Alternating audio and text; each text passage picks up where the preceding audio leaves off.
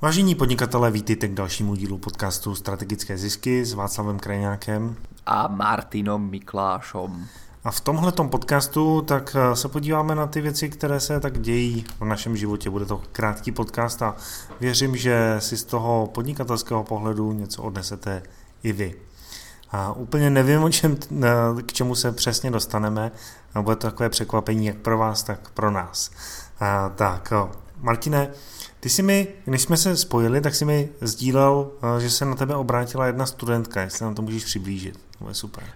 A môžem to priblížiť, občas sa to stane, že študenti na rozhľadni nájdu nejaké zdrojové materiály pre svoje bakalárske, diplomové a záverečné a všelijaké iné práce.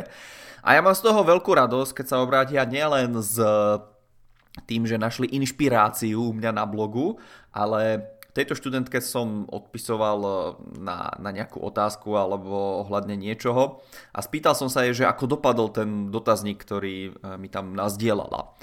A čo ma veľmi prekvapilo, tak bolo, že mi odpísala veľmi dlhý mail, ktorý by som najradšej zverejnil na blogu a možno, že tak aj spravím, alebo možno, že už je aj zverejnený, keď počúvate tento podcast, takže sledujte stránku Strategické zisky, kde sa zjaví možno časom odkaz na zhrnutie alebo na výsledky toho výskumu, ale čo bolo zaujímavé na tom výskume, tak ona si našla adresy nejakých firiem, ktoré boli ľahko dostupné a rozoslala im ten dotazník. Tak hovorila mi, že teda ja som si s ňou dohodol konzultáciu, potom keď mi poslala uh, taký, taký dlhý výsledky toho jej prieskumu, Uh, takže uh, jej poradím ešte, ako má ďalej postupovať a na čo má mysleť ďalej, keď to bude spracovávať lebo tiež sa mi veľmi páčilo to, k čomu došla. Ale jeden z tých výsledkov, ktorý tam bol, tak to bola hneď jedna z prvých otázok, kedy sa pýtala na veľkosť firiem.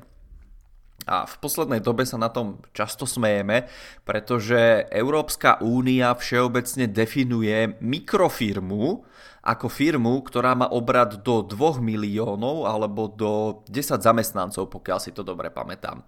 Do 2 miliónov eur sa teraz bavíme ročného obratu.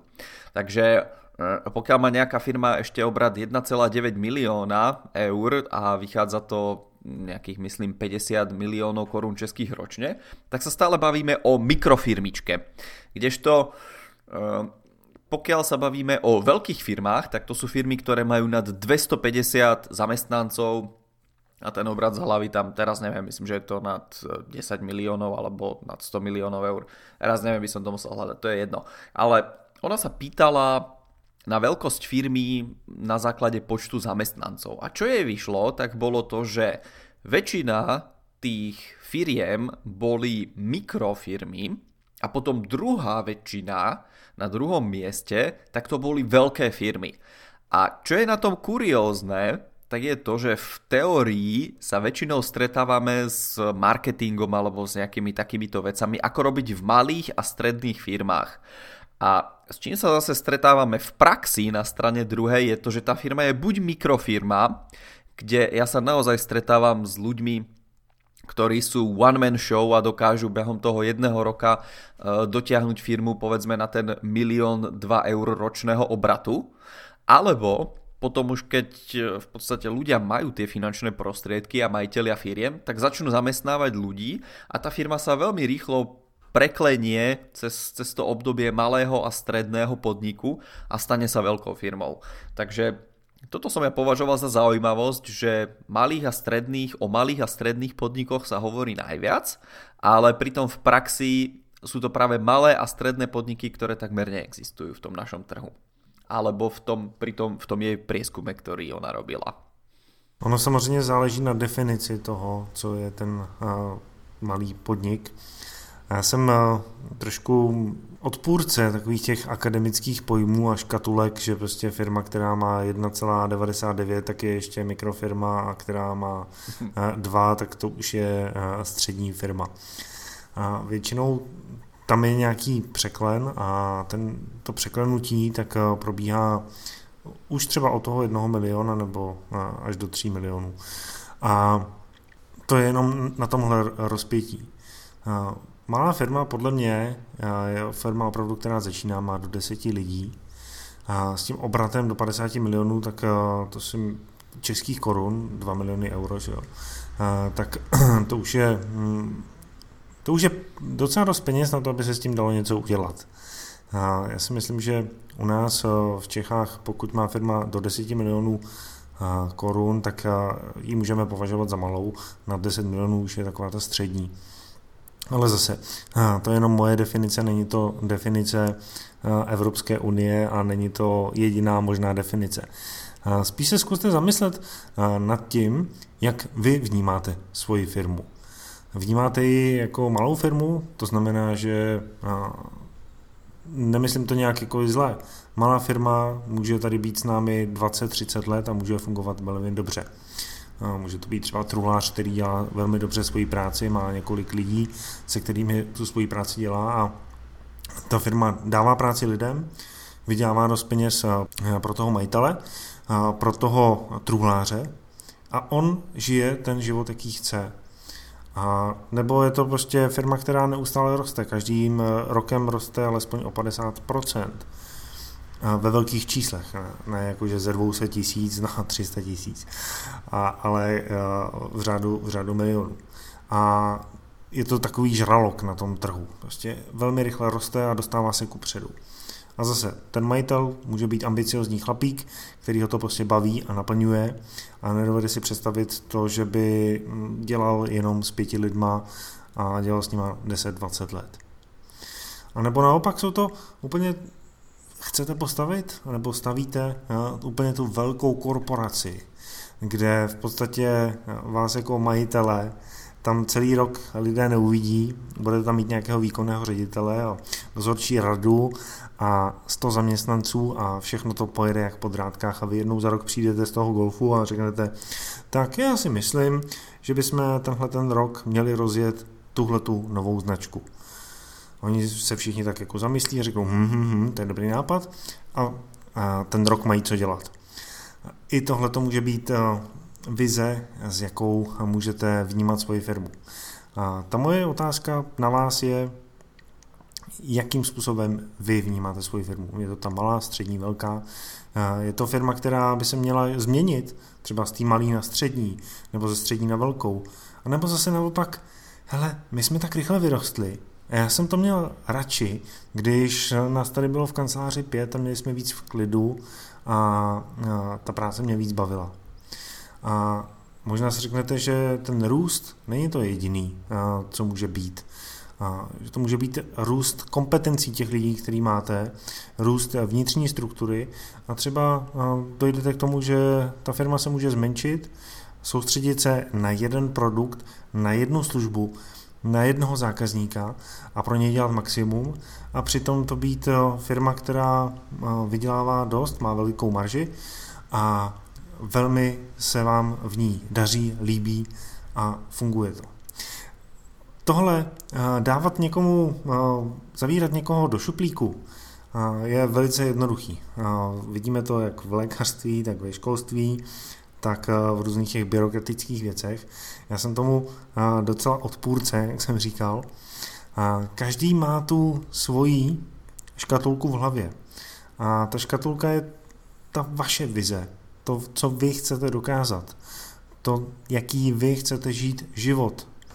Protože ta firma je součástí vašeho života.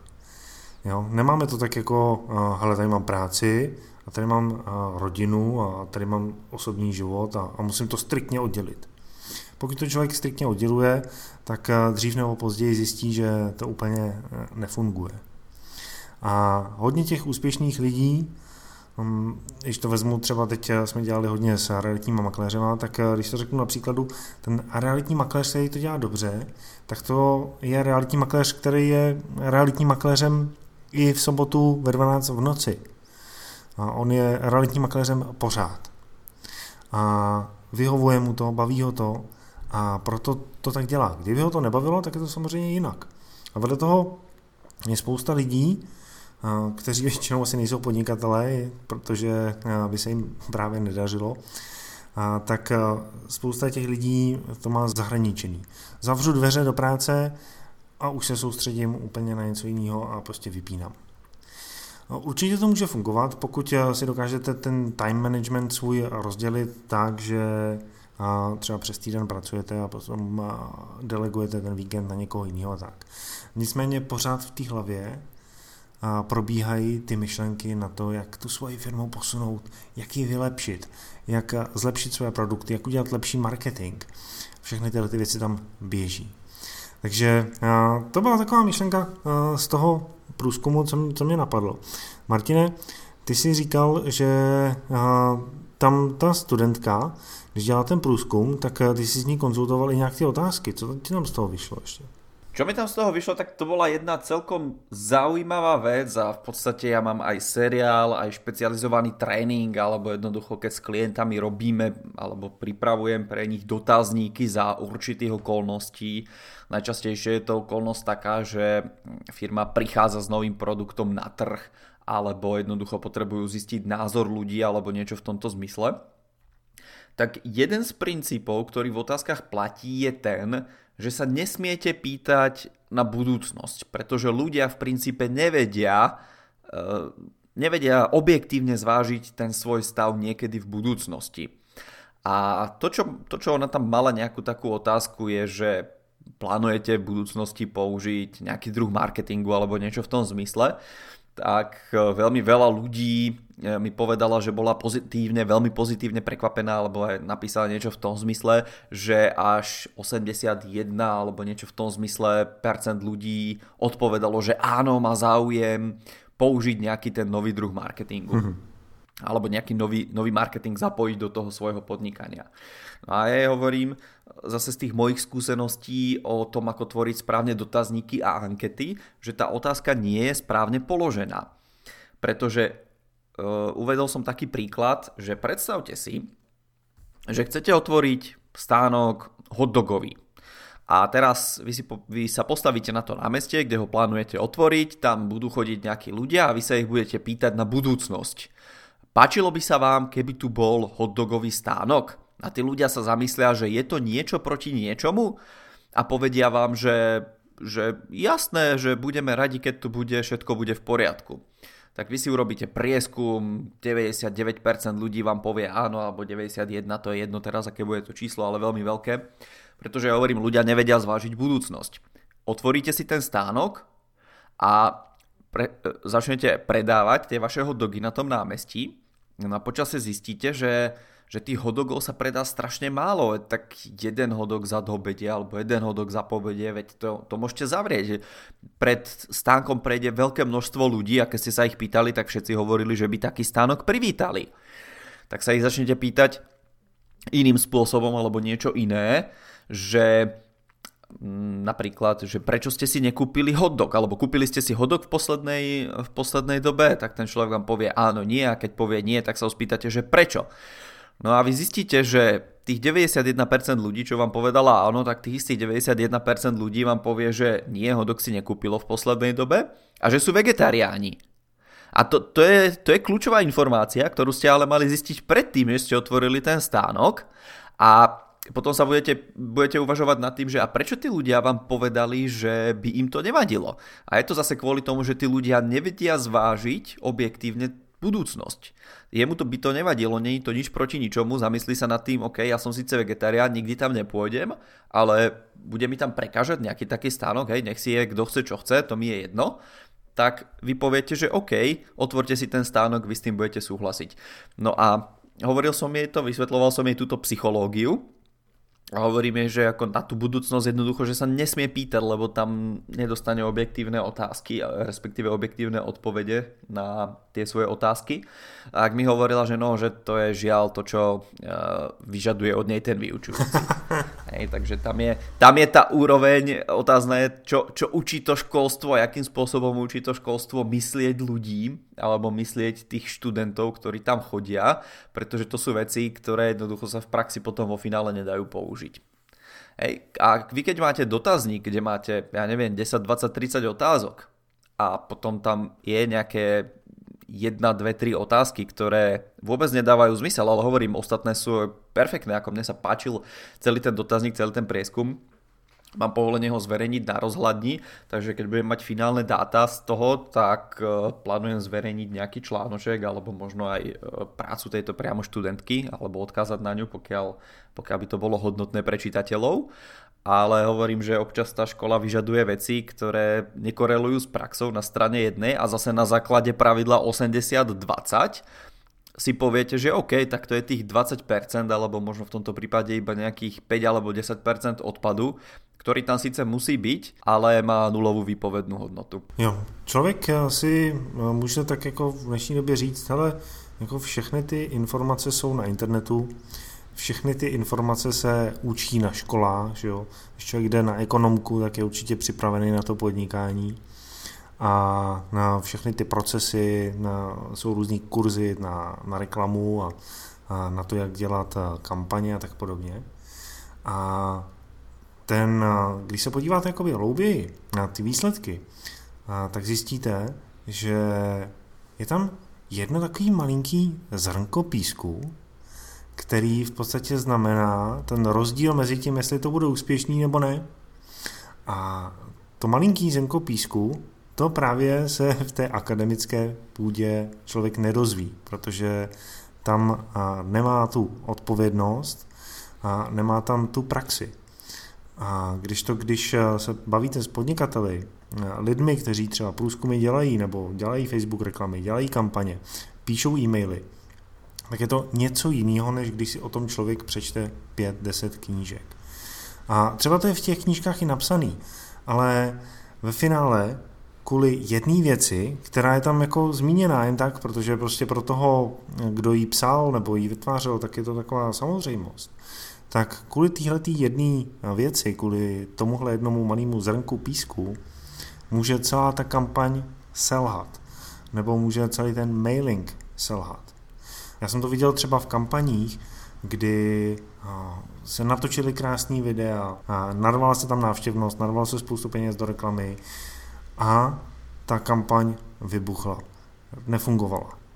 A ten důvod byl v tomto případě, že tam v tom textu té kampaně hned v tom prvním videu nezaznělo to, co tam zaznít mělo. A o tom se moc nemluví. Člověk, když to nestuduje, tak eh, neví, co tam má říct v prvním odstavci. Neví, co tam má říct v prvním videu. A jakmile to neví, tak to zkouší. No a když to zkouší a, a narve tam spoustu energie, tak se může stát, že se to prostě nepovede.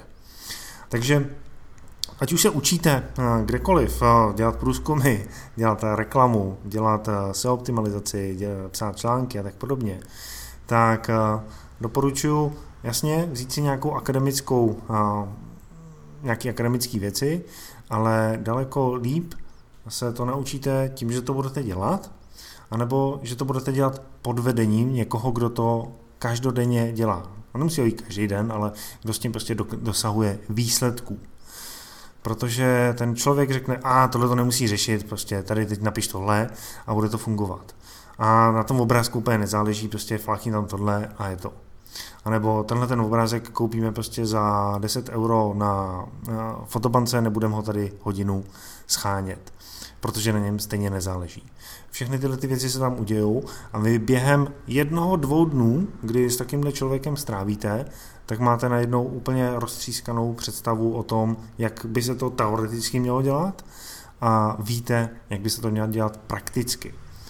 Já jsem teď eh, Zrovna předevčírem jsem byl s jednou eh, klientkou a dívali jsme se tam na její leták a na tom letáku byla spousta věcí, které ona dělá, spousta služeb. A ten leták byl pěkný a bylo tam všechno napsané, prostě bylo tam služby, různé cílové skupiny, bylo tam různé akce, které dělá, kde se to děje, stránky, všechno. A ten leták byl plný informací. Tak jsem jí řekl, no, dobrý, tak eh, to vezměte, zahoďte to, protože na tom nezáleží, že tam máte úplně všechno. Udějte to znova, soustředíte se na jednu věc. A ona mi teď eh, asi tři hodiny zpátky, tak mi ten leták poslala. Leták vypadá podobně. A je tam taky plno informací, možná je tam ještě víc textů, než tam bylo ale je tam jedna věc. Jedna věc, jedna služba, na kterou se ona soustředí, jedna bolest eh, jejich zákazníků. A myslím si, že takovýhle leták bude mít daleko lepší účinnost. Ale opravdu nezáleží na tom, co si myslím já, a to jsem jí i říkal. Ale jako Václav na to řekne, koukne a řekne, no to by asi mohlo fungovat, no. A potom na to kouknou zákazníci a ty řeknou, no, tak tam nezavolám. A, a na, na, na těch zákaznících záleží, jo, přátelé. A ať eh, si necháte dělat eh, svůj leták od nějakého grafika nebo od nějakého guru, anebo od pana profesora na vysoké škole, to je úplně jedno. Jediný, na čem záleží, je názor vašich zákazníků. A ten zjistíte tak, že ten leták vytvoříte, tam nejde udělat nějakou jako testovací verzi, prostě ten leták musí mít vytvořený, dám ho tomu člověku, člověk se na něj podívá a buď zareaguje, nebo ne. To je jediný, co já můžu udělat. No a já to ještě upresním, že Václav tým e, názorom zákazníka myslí to, že zákazník otvorí peňaženku a zaplatí za ten produkt alebo službu. Hej. Tak to je vyjadrenie názora zákazníka. Nemyslí sa tým to, že to zoberete do nejakej reštaurácie s 20 známymi a spýtate sa, aký majú názor na, na leták alebo na nejaký váš produkt. Oni povedia, že pozitívny, ale ten, ten e, pozitívny názor v tom našom podímaní sa myslí naozaj tým, že tí ľudia otvoria peňaženky a kúpia si ten produkt alebo objednajú tu službu. Jo, jo, přesně tak. No, a takže tohle je no, u mě novýho. A kdybych no. ještě měl přiblížit, co je u mě novýho, tak my jsme minulý týden dělali Reopen pro uh, programu pro realitní makléře. A ten proběhl uh, velice úspěšně. Uh, měli jsme tam obrat přes 400 tisíc. A ten Reopen, tak ono to vždycky vyvolává tak jakoby smíšený reakce. Jo, nějaký lidi a, prostě byli rádi, že se do toho mohli zapojit a vstoupit do toho programu znovu, a, když byl zavřený. A nějaký lidi tak byli z toho trošku nešťastní, že jim a, mailujeme ohledně toho programu, do kterého se nechtěli zapojit už nějak dlouho. Takže a, je potřeba a, se nadechnout do bříška v těchto těch situacích a nedat na ty, a, já tomu říkám keci z dola, a nedat na ty negativní názory, ale jít po těch lidech, kterým já chci pomoct. Jo, protože v finále ten program, ten, ta vaše firma tady není proto, aby uspokojila negativní komentáře nebo negativní reakce vašeho okolí. A firma je tady od toho, aby pomohla zákazníkům. A pokud ti zákazníci kupují, nějaká část z nich, tak to děláte dobře. I když ostatní remcají ty to nechtějí koupit a to je v pořádku. Tak ať, to, ať se odhlásí, ať nás nesledují, to je v pohodě. Hmm. A, ale vy musíte udělat maximum pro to, abyste zákazníky, který můžete získat, abyste je získali. A my jsme v tomhle reopenu, jak jsem říkal, získali přes 40 zákazníků, obrat přes 400 tisíc, což mi říká, že to 1% z databáze, který jsme takovým způsobem během 24 hodin vytěžili, tak to mi říká a ukazuje, že to byl úspěch. Ale samozřejmě, když bych se podíval na tu druhou stranu mince, tak bych si řekl, no tyjo, dostal jsem tady spoustu negativních reakcí, dostal jsem tady spoustu odhlášení, Hmm, já nevím, jestli ten reopen příště budu dělat. to, to, to by si se nad tím mal zamyslet, prečo, prečo zarábaš vůbec peníze, to je, to je strašné dneska. To, mal by si dávat zdarma ten produkt a všetci by ostali v té databáze, určitě by se nikdo neohlásil. no, no. Eh, to jsem taky zkoušel, no, oni se lidi odlašují, oni jsou to příšery ty lidi. A oni se odlašují, když jim dáš něco zadarmo, no, tak uh, to je těžký. Jo. Hej, to poznám. A, tak, Jo, jo, takže tak. No takže to je, to je u mě nový, no. No, ešte keď sme sa začali baviť o príprave tých rôznych reklám, tak v podstate minulý týždeň klient pripravoval do časopisu tlačeného, normálne ešte áno, aj to sa používa, pretože vieme, že ten časopis odoberá naša cieľová skupina, takže sme si povedali, OK, je tam pár desiatok alebo stovak tisíc čitateľov, čo tam bude, takže sme sa dohodli, že tam pripravíme reklamu my sme pripravili to zadanie a ten grafik nám niečo poslal. Úplne niečo iné, než sme mali v zadaní, ešte aj texty sme mu poslali a tie trošičku pomenil, tak to si už potom klient ho tam naháňal, som do kopie ma vždycky dával, ale keď poslal to zadanie grafikovi, tak ja som na to pozrel a hovorím si, že ej ha, to bude málo, tak som tam ešte niečo pridal, ten grafik zostrojil takmer úplne, úplne inú vec, ale ako tá základná kostra tam bola, tá základná myšlienka toho, čo sme asi hodinu na konzultácii s klientom preberali, že akú psychológiu tam chceme, čo chceme, aby tá reklama spravila, čo majú tí zákazníci robiť, ako to odsledujeme a tak ďalej, takže všetky tieto detaily sme preberali a v podstate jednalo sa o viacero reklam.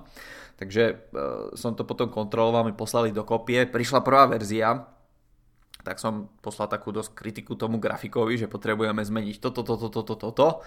A ten majiteľ firmy na to pozrel a povedal si, že ej, ha, to už predu závierkou nestíhame, takže sme to iba tak nejako trošku doladili a potom hovorím, že OK, že nechajte to tak, ako ste to spravili, také tie základné alebo jednoducho ľahko opraviteľné veci tam zmenili a také veci, ktoré by boli buď časovo náročné alebo jednoducho by bolo treba zase nový obrázok zohnať alebo vyfotiť alebo niečo v tom zmysle, tak to sme nechali tak. A hovorím si, že OK, veď máme ešte niekoľko ďalších pokusov, pretože uh, sme sa dohodli na nejakej dlhodobejšej inzer- inzercii s tým uh, periodikom, takže hovorím, že viete čo, nechajte to tak a povedal som si to, čo povedal Václav pred chvíľkou, že kto o tom rozhodne, tak to je ten zákazník tou svojou peňaženkou. A uvidíme, že či budú ľudia re- lepšie reagovať na ten inzerát alebo to, čo vytvoril grafik podľa uh, toho pôvodného zadania, od ktorého sa o dosť odchýlil, alebo či bude lepšie fungovať ten leták, ktorý sme my mali na mysli s tým majiteľom firmy. Hej, takže tomto časopise bude reklama, ktorá je viacej na obraz toho nášho grafika a verím tomu, že do ďalšieho čísla pripravíme niečo, čo bude bližšie tomu nášmu obrazu tej našej predstave. Jo, ten grafik by asi zasloužil vyšlehat eh, velikonoční pomláskou. Pravděpodobně ano. jo, eh, mně se to taky stává, že prostě člověk eh, si dělá hodně starostí s tím zadáním a všechno to se píše, co by to přesně mělo být a tak. No a potom teda jako když přijde ten výsledek, tak se úplně zasekne a zhrozí, co to teda jako přišlo. No a potom následují ty iterace a tak. Přátelé, tomu se bohužel nevyhnete. Možná to můžete tak jakoby zjednodušit tím, že tomu grafikovi, se kterým chcete spolupracovat, tak dáte nějaký jednoduchý zadání, jestli dokáže takzvaně duplikovat to, co mu říkáte. Jestli dokáže pochopit to, co po něm chcete. A problém vždycky je, když eh, ten grafik to nedokáže pochopit, i když mu to řeknete, tak se ještě začne třeba remcat okolo toho a začne se spouzet, tak to víte, že to je člověk, se kterým eh, se vám spolupracovat dobře nebude, tak eh, je potřeba najít někoho jiného. Samozřejmě to zadání je vaše zodpovědnost a ten výsledek je taky vaše zodpovědnost. Takže no, udělejte maximum pro to, aby to zadání bylo přesný, ale potom taky udělejte to rozhodnutí, že ten výsledek, který vám přijde, tak buď eh, akceptujte, anebo ho prostě tomu člověku vomajte o hlavu, lidově řečeno. To znamená, že prostě, hele, tady to bylo zadání, a tady mi přišel ten výsledek, ten tomu zadání neodpovídá, sorry, za to nejsou žádný prachy. Buď to upravíš tak, jak to má být, anebo prostě uh, se už neuvidíme.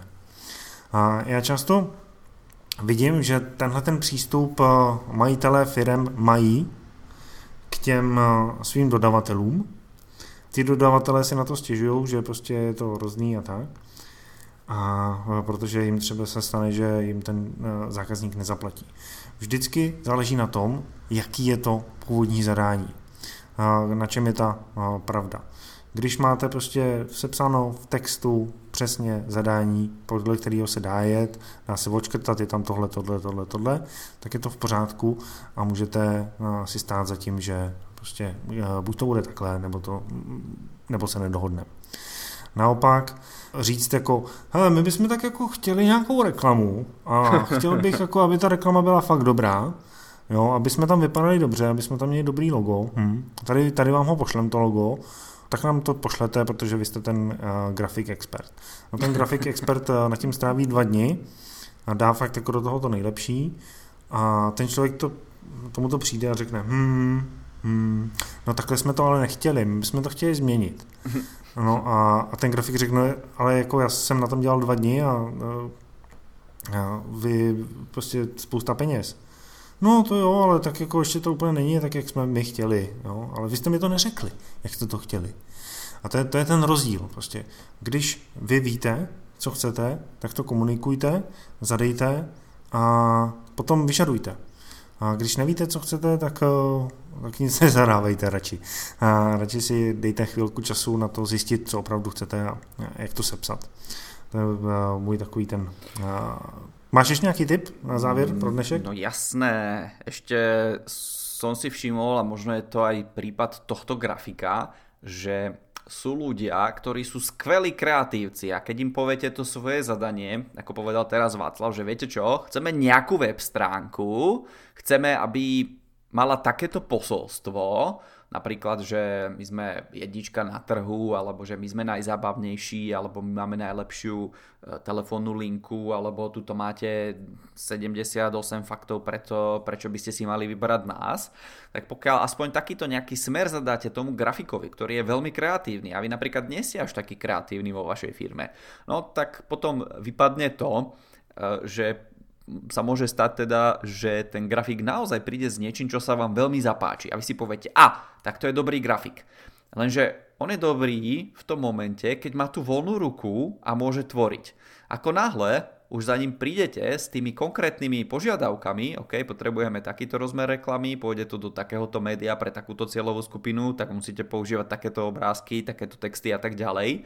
A možno mu aj dodáte aj obrázky, aj texty a on si tam potom dodá svoje obrázky, potom tie texty trošku pozmení, tak vám budú stať hla, e, vlasy na hlave, pokiaľ teda máte na rozdiel od, od niektorých z nás, čo natáčame tento podcast, tak vám budú tie vlasy na hlave stáť a vy si poviete, o, čo sa stalo, veď tento grafik bol doteraz tak dobrý. Takže e, musíte si uvedomiť takú vec, že tí grafici alebo programátori web stránok nie sú marketéri a oni to, čo predávajú, tak je oveľa viacej ľudí, stále sa nachádzame v tom trhu, že je stále oveľa viacej ľudí, ktorí chcú mať nejakú grafiku alebo chcú mať nejakú web stránku, než tých, ktorí to vedia kvalitne dodať alebo než tých, ktorí to vôbec vedia dodať.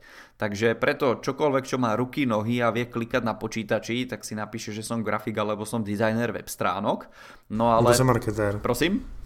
Nebo som marketér. Nebo som marketér, čokoľvek si to napíšu tí ľudia a e, potom za nimi prídete, im sa možno aj darí v tej svojej oblasti, pretože OK, tvoril som pre toho, pre toho, pre tamtoho a oni sú spokojní. Hej, tá web stránka môže fungovať, môže byť podľa nejakých najnovších grafických trendov, to môže byť stále všetko v poriadku. Ale ako náhle tam príde marketér, ktorého cieľom je predávať tie vaše produkty a služby, pozrie sa na tú vašu stránku a povie, hm, tak toto musíme prerobiť tak sa môže stať, že ten grafik alebo ten programátor web stránky povie, že no ale toto ten náš systém nedokáže, toto nedokáže, tamto nedokáže. No a my potom hľadáme riešenia, ktoré dodávame k tým súčasným riešeniam, ktoré už tí ľudia majú.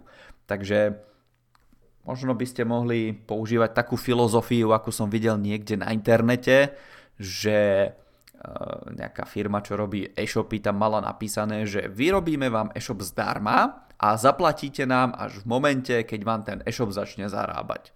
Takže taká myšlienka sa mi páčila a pokiaľ plánujete zakladať nejakú reklamnú agentúru, e-shop riešenie nejaké alebo niečo podobné, alebo programovať web stránky pre ľudí, ktoré predávajú, tak môžete používať, e, pouvažovať aj nad nejakým takýmto modelom. Ale rozhodně tam e, nebuďte nejlevnější, jo? protože e, samozřejmě pro ty své zákazníky tak děláte spoustu dobré práce a tím, že si necháváte platit za výsledky, tak v podstatě z nich, z těch svých zákazníků odebíráte určité riziko které by právě měli tím, že by mm, si zaplatili třeba studenta nebo někoho, kdo by jim rychle udělal ten e-shop nebo webovou stránku nebo reklamu. A vy si necháte zaplatit až za výsledky. To znamená, že vy hodně riskujete, ten risk je na vaší straně, není na straně zákazníka a to je jeden z důvodů, proč můžete zvednout svoje marži nebo zvednout svoje ceny. Takže to je dnešní podcast strategické zisky. Bylo to trošku jinak, než jsme na to byli zvyklí. Bavili jsme se tady o různých tématech, takže jsme se tak jako podívali tu na průzkumy, tu na reopen, tu na grafiky a tu na psychologii. Jestli se vám to líbilo, tak jděte na stránky strategickézisky.cz a napište nám komentář. A jestli se vám to nelíbilo, tak nám napište e-mail, protože daleko mě, mě osobně se daleko líp čtou věci, které jsou v vozovkách kritický, protože ty mi dávají nějakou reálnou zpětnou vazbu a dávají mi impuls, co je možné vylepšit. Ono se to možná nedobře poslouchá, když přijde nějaká negativní věc, a často se to taky nedobře říká, že prostě, hele, chlapi tady už něco natáčejí tak dlouho a já nevím, jestli mám napsat, že to stojí za prd. A, tak jestli to tak cítíte, tak nám to napište. Samozřejmě, když to cítíte už nějakou delší dobu, tak uh, nás přestaňte poslouchat, jo.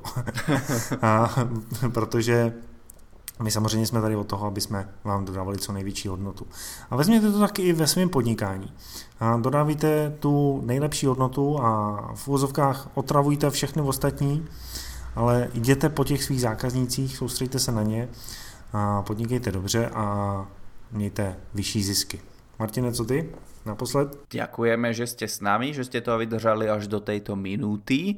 Veríme, že sme vám priniesli hodnotu do toho vášho života ako tradične, tak aj v tomto prípade máte záruku vrátenia peňazí, takže koľkokoľvek vás stalo zaistenie tohto podcastu, tak eh, my vám to vrátime, pokiaľ uh, nebudete s ním spokojní. No a samozrejme máte aj záruku vrátenia voľného miesta, takže stačí ho vymazať z toho vášho zariadenia a máte aj toto voľné miesto. Prajeme vám úspešný týždeň, veľa ziskov a správne marketingové nastavenie všetkých tých procesov, aby boli nielen na zvyšovanie obratu, ale aj na zvyšovanie zisku.